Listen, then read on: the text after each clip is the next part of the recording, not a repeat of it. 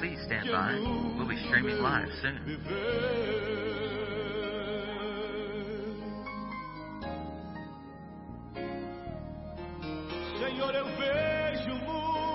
Please stand by. We'll be streaming live soon. Good morning. In the background, you have a very large uh, slide of a picture taken at the airport in Lima. And it's really exciting. Let me read to you First Timothy chapter one, verses eighteen to twenty. And the title of this teaching is the The prophetic fight. The prophetic fight. Every Christian, regardless of age, when you meet Jesus Christ as your Lord and Savior, a battle begins to hear God, to follow the Lord, to attend church, to be discipled into the kingdom. It's a fight. So let me read to you these verses, because this is Paul speaking to Timothy. He says, "This charge I commit unto you, son Timothy, according to the prophecies which went before on you." Because on, on chapter four, verse fourteen, the elders spoke over the head of Timothy and anointed him. So according to the prophecies which went before you, that you by them, by then what? The prophecies, might war a good warfare. A good warfare simply means how God is going to use you in a place as to what you're called to do. Uh, it, it, it has to do with uh, the anointing of God in your life. Has to do with how God leads you into His purpose, into His plan. Anybody, there's nobody that can build a ministry. It's impossible to build your ministry. But it's possible that God can lead your ministry to do what He wants you to do in His plan and His call. So, in order that you have a fighting chance to war in the spiritual realm and have a call that stands today until He's through with you, you have to depend, remain, live, talk, war, based on the prophecies God spoke on your life. In my, my case, my father spoke over my head. In nineteen sixty-four, sixty-five, July uh, the second, uh, July the third, uh, I was about to take a plane from From G I G, which is G I G, G I G, which is airport in, in Rio de Janeiro, all the way to New York City at J F K. And my father had a long prayer over my head. So if God, if you are called, then a call has to be identified in for the purpose that God called you. Now, you can serve the Lord. You can help others have their call. But if you have a call, then the whole thing changes. So this is, this is what Paul is saying to Timothy, according to the prophecy which went before on you. In other words, there's no call if God does not make the call and prophesy over you. That is why people serve the Lord, and prophesying is their gift, by edifying, building, and comforting. But there's not a call. A call comes in as you become a teacher, as you become uh, a pastor, as you become uh, an evangelist, as you become an apostle, a prophet, and as you become an apostle.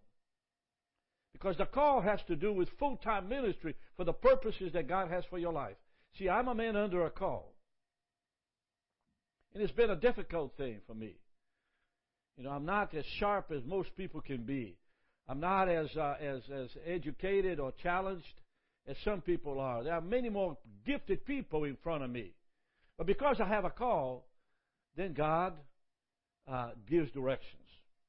So, so Paul is referring here to what happened in Acts sixteen, one through four. And so let's go to Acts sixteen, one through four, because it gives you an idea of, of how that can be.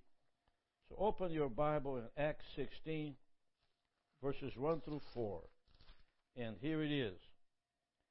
Then he came to Derbe and Lystra, and behold, a certain disciple was there named Timothy. And a certain disciple was there named Timothy, the son of a certain woman who was a Jewess and believed, but his father was a Greek, which was an unbeliever, which was well reported by the brethren who were in Lystra. So, him Paul would have to go forth with him. Him Paul would have to go forth with him. So the call in Timothy's life was to join Paul. And so he circumcised Paul to make him a good witness. And as they went through the cities, they delivered the decrees to, for to keep that were ordained by the apostles and elders which were at Jerusalem. And uh, and so so were the church established in faith and increased in numbers daily. Notice that the church increased in numbers because somebody there was called, and, and, and Paul is now with someone called and confirmed and prophesied over. All right?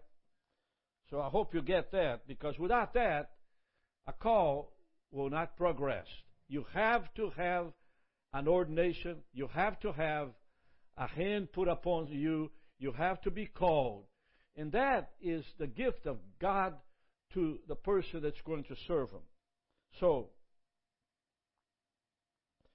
neglect not the gift that is within you. Now, the gift is the call. And so when there is a call, then the, a lot of things begin to happen. A lot of things begin to move. I haven't felt a day in which God wasn't calling me to a certain direction. Neglect not the gift that is within you, which was given you with the laying off of the hands of the elders, of the presbytery. So notice that a call has to be confirmed by the presbytery or the elders. It's a funny thing, but a lot of people serve in church and never been laid hands upon to confirm their call. I don't know why that is uh, not in America accepted as necessary. And of course, you know, the church per se would say you have to be a, a deacon, then you have to be an elder. It takes three and a half years between deacon and elder, and you have to have a seminary. And after having a seminary, you have to be approved by the Board of Ordained Ministry. And the kingdom of God in the times of Paul had nothing to do with that. If there is a call in somebody's life, God will speak to the elders, and by observing that person, they will appoint it and ordain it and make the person to be a blessing all the days of his life. So, it's the call. Now, the question here is simple this, simply this. How do you know that you're called? Do you any, anybody recognizes your call? I, I know some people who are trying to be apostles when in fact there's no call to be an apostle. Some are called to go to mission trips, to edify, to build, and to comfort. So let's take a look at Acts thirteen, because this is clarified on Acts thirteen a little bit, and this is Uh, uh, Acts thirteen. And of course it says, uh, now there were in the church, there was in Antioch certain prophets and teachers. Barnabas, Simeon, Niger, Lucius, Cyrene, Manian, which have been brought up by Herod the Tetrarch, and Saul, five men. Now it says this, as they ministered unto the Lord. Now how long that ministry there actually took place? Uh, it says over here, uh, they fasted and prayed. But if you follow very closely in chapter eleven, you're going to find out that uh, Antioch, Paul and Barnabas were there for a year before this meeting. And so Antioch had prophets and had teachers. Antioch had uh, men of color. They were praying and fasting. They ministered unto the Lord. Uh, the Holy Spirit said, separate from me Paul and Barnabas. It didn't happen that quick. And it's not something that you can sort of put the clock on and do it. God has to prepare you and call you. I was in Rio de Janeiro, and I was supposed to play soccer in, on grass, because at that point a twelve-year-old plays on sand. There were two hundred kids to play into a tournament at uh, Wesley, John Wesley Retreat Center, downtown Rio de Janeiro. And I remember on, at, before the day started, there was a, a chapel time, and all of us were in chapel, two hundred kids. And the preacher made an invitation for people to accept Christ. And my heart came out of my chest. I had to get up and go to the altar, and there were pass about one hundred kids in front of me with their knees sticking up and biting and hitting my knees until I finally got out of that trap, and I went to the pastor. And from there, I went to my room, picked up my things, never played the soccer, and went to my father's house. And I was called to serve. In about a three-month period, I was the the preacher at a church in, in, in Brasilia, Brazil, called Núcleo Bandeirante, where I began to learn how to serve God.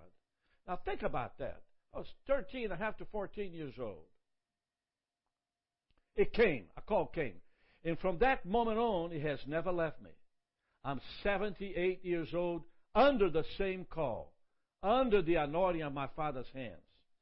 And so, the difference here is, uh, what is the work of the prophet in prophesying? Prophesying is when you speak, First Corinthians fourteen three. It is a gift of the Holy Spirit. The prophet is when God speaks. The difference is, when you speak, you edify and build and comfort somebody. But when God speaks, it's prophetically. And so, Acts thirteen two, and it says this, and as they ministered unto the Lord and fasted, worshiped, the Holy Spirit said. So, the prophetic is when the Holy Spirit said. The prophesying is when you do something good for somebody else in the name of the Lord as a gift of the Holy Spirit, because the, the prophesying is a gift of the Holy Spirit. It has nothing to do with the prophet. Now, I've been saying this a lot. I'm repeating this message a lot. I've been trying to tell you that, that you need a call in order to serve God at a higher level. Now, separate me, Barnabas and Saul, for the work which I have called them. Meaning, they were already called.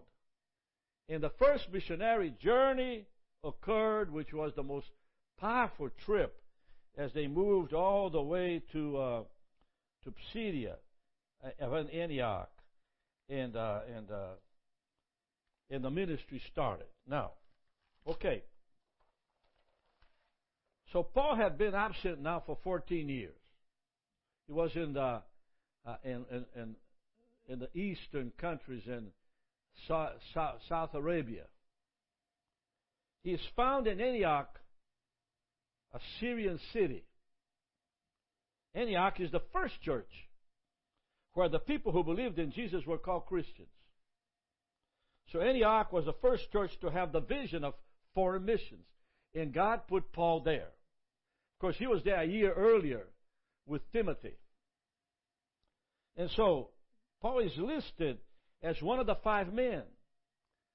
Now, you remember that his call came on nine fifteen, the, the call to serve the Lord, and to, he must suffer for my name. And of course, what, what a warfare that was. And so the formation of the first missionary trip happened. The call then comes by imposition of the hands by the elders. And so my question to you is this, verse twenty-six on chapter thirteen. So go chapter thirteen and go to verse twenty-six. Men, uh, excuse me, let me get let me get it right here. Verse twenty-six uh, of Acts eleven, okay? Let's go to chapter eleven of Acts and go to twenty-six. And it says this, they then departed Barnabas to Tarsus looking for Paul. And of course, this is one of the most single important verses in the entire Word of God. The Holy Spirit led him to do this as well. The text implies that he had some difficulty in finding Paul. This was around year forty-three, about ten years after the crucifixion and the ascension. And so Barnabas is intensely looking for Paul. There was a call in the heart of Barnabas. And I want to describe to you how a call is, because when a call comes in, everything is confirmed, everything is right. Now, a call into anyone's life in terms of direction, it is to move to where God is moving and not to where you want to be. You know, when I interview an intern, which I haven't done in quite a while, is uh, why are you here? What, what, is, what do you think God is doing? Amen. So when he had found him, Barnabas found, found Paul. He brought him unto Antioch. So notice that he was at Antioch in the area looking for Paul. And Barnabas takes Paul and take him to Antioch, meaning the anointing, the power, the strength of Barnabas spoke to this mighty man of God who wrote fourteen epistles of the New Testament and said to him, let's come to Antioch. And so it came to pass as the, uh, that a whole year they assembled themselves with the church and taught many people. So what happened on chapter sixteen began a year earlier, as, as Paul is brought by, by, by Barnabas into, into a place so Paul could hear the call. I want you to pay close attention to this, because our, our, our, our place in the life of the church is so unstructured. People just stay in a church on a pew for five years, six years, seven years without a call. And they sort of vegetate down there and, and, and, and, and as if somehow they have no right to have a call, or they have no right to even approach God with a, a call. And the church then grows, and the responsibility goes on the pastor. And the congregation is puny, rejected, stopped, tormented, frozen to death. When you meet Jesus Christ as your Lord and Savior, God has a call for your life. In other words, don't tell me you want the anointing. The call is first, the anointing is second. In other words, if you want the anointing, you can have the anointing. But the call has to be there. And notice the movement. Barnabas, looking for Paul several years, found him. And, and look, look at this. And the disciples were called Christians first at Antioch. They received the name of Christians as the followers of Christ from the outside world and accepted. That's in Acts chapter twenty-six. I want to read to you a little bit. I'm talking about the warfare of the prophetic in your life and how you can get. And let me just go in, and read it. Uh, uh, uh, what did I say? Uh, verse twenty-six, chapter eleven, right? Uh, Acts twenty-six, twenty-eight. Let me go down here just to give. Acts twenty-six, twenty-eight. Uh, Acts twenty-six, I found it. Amen. Let's go to verse twenty-eight. Then Agrippa said unto Paul, almost thou persuades me to be a Christian. In other words, the anointing was there when he is defending himself over King Agrippa uh, in Caesarea by the sea. There was an anointing in Paul that as he spoke, it convicted people. But it's impossible to get the anointing without the call. What, what is the call means is that you can war. You can, you can battle. So Antioch is, is this type of church. The vision of foreign missions was at Antioch. Uh, eleven, Acts eleven, twenty-five. Let's go down there, and uh, I'll read it to you. Well, I already read it. Departed Barnabas to Tarsus, seeking for seeking to Paul. So Barnabas had a, a difficulty in finding Paul. But the Holy Spirit was at work in the prophetic. Finding Paul was critical for the formation of the first missionary journey. I just want you to see that the first missionary journey was a battle. It's Acts sixteen. I'm talking about all kinds of problems. all kinds of demons, all kinds of resistance. So, the prophetic and the prophesying separate themselves. As First Corinthians twelve, the act of prophesying is edifying, building, speaking people's life, being positive, encouraging, blessing them, praying for them. That is the work of the Holy Spirit. But not everybody that's listening to me are going to prophesy for the rest of their lives. God might have a call in your life, and that's what you want. So let's take a look at this. This charge I commit unto you, son Timothy, according to the prophecies which were before you, that you by them, the prophecies, might war a good warfare. What is he saying? The call comes up to the will of God, and the will of God is Satan resisting, demons resisting, evil resisting the call of God. That is not a problem. It's a confirmation that God can use you against that type of thing. Nothing more important than being within the call of God. So let's take a look what happened to Paul uh, as he continues. In, uh, uh, I want to go to uh, Acts sixteen, verses nine and ten. Now let's take a look. So they were a year or so at Antioch Church praying and fasting, and all these guys from Africa and And, and, and Barnabas with his guitar, and they were praising the Lord and ministering to the Lord. And so Acts sixteen, uh, uh, uh, uh, begin, verse nine and ten. And the vision appeared unto Paul in the night, meaning they went into Mysia, and a vision ap- appeared, and there stood a man from Macedonia. And when he seen the vision, immediately they endeavored them to go to Macedonia, and they went to Macedonia. And, and, and actually... surely gathering that the Lord had called them there. So a call gives direction. I don't think it's been a day in which I have lost the call. I might have been sick, I might have been tormented, I might have been out of the will of God, I might have been scared, I might have been sick, I might have been tired, I'm kids in high school and college and all of that, but the call remains. So what happens on the call? They went uh, to Macedonia. And of course, on the Sabbath, they went out the city to a river and they meet Lydia. And Lydia becomes in her whole house, her whole house, and when she was baptized in her household, she besought us, saying, if you have judged me uh, to be faithful to the Lord, come in my house and abide, abide there.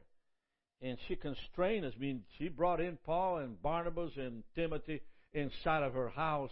And of course, Lydia is, according to the Catholic Church, is one of the first saints that, that brought power and a lot of salvations in the, in the city of Tatara. By the way, on March seventeenth through the thirty, uh, through the thirty-first, we are heading toward Uh, the seven churches, and it's going to be a powerful trip. All of you, those of you who already registered, we purchased the tickets right away, and it's going to be a blessing to see Tatara and go to that river where uh, Paul, Timothy, and Barnabas met Lydia, and she was saved. Then, after that, as they went into prayer, a certain Denzel, possessed by an evil spirit of divination, met us, brought her masters much gain in soothsaying. And the, and the same followed Paul and us, crying out, saying, these men are the servants of the Most High God, which, which show unto us the way of salvation. And of course, he did it for many days, but Paul, being grieved, had enough, said and turned and said to the Holy Spirit, I command you in the name of Jesus Christ to come out of her.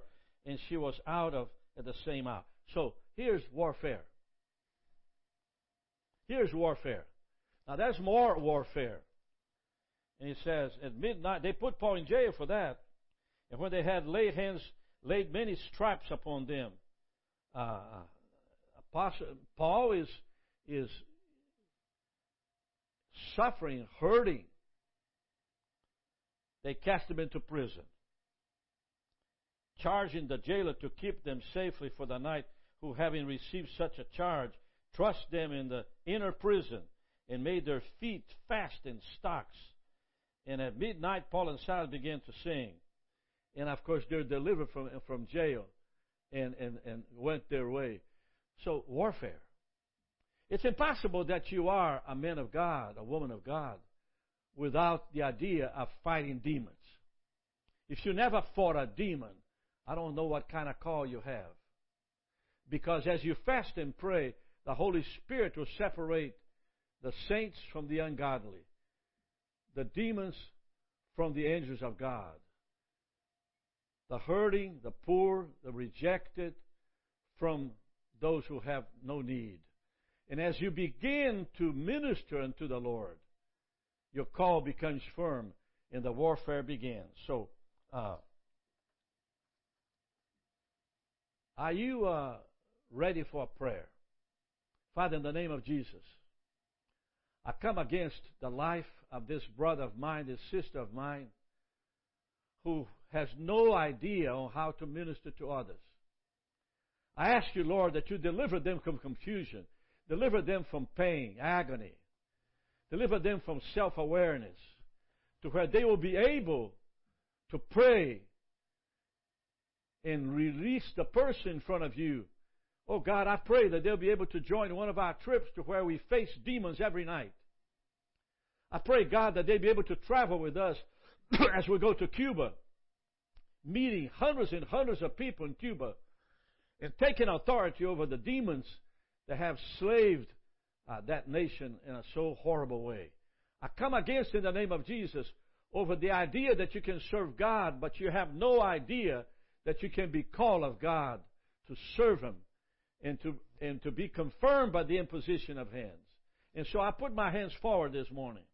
And by the power of the Holy Spirit of God, I come against confusion. I come against the idea that you lost your first love. I come against the idea that whoever is counseling you, uh, uh, paralyzed you, and you're filled with uh, unforgiveness and bitter and resentment and fear. You do not believe in the cross anymore. You made your own theology.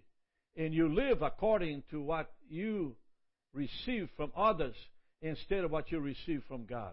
So in Jesus' name, I set you free, my brother, my sister. I pray that uh, you receive your call, that your call will be involved in the world, preaching the gospel, ministering the gospel to the lost. I come against the voices that you hear at night, that you are not in any shape or form worthy of a call. I come against that fear of rejection, timidities, sensitivity to that which is demonic, but no sensitivity to that is godly. I come against the voice of Satan saying uh, that you are a second-class citizen. You don't deserve a call. I come against the voice that puts you in church on the pew and you remain there for years without assuming your place and authority by the call of God. I come against those of you who live in the anointing of God, but you have not a call. And so I say to you, receive your call this morning to partake of the kingdom of God. I receive the call of God this morning to fulfill what God has called you to do as you move into a new sphere, a new place, a new responsibility. And, and, and just as Timothy received it with the imposition of the elders, ordained by Paul, that I'll be able to, to disciple you in these Bible studies uh, every single morning of the year. In the name of the Father, Son, and Holy Spirit of God, I pray that you receive your call from God to fulfill your life before it's over. In Jesus' name. I've called you. I will anoint you. I will strengthen you. I will build you up. I will, I will put in a place of honor to serve me the rest of your life. In Jesus' name, amen.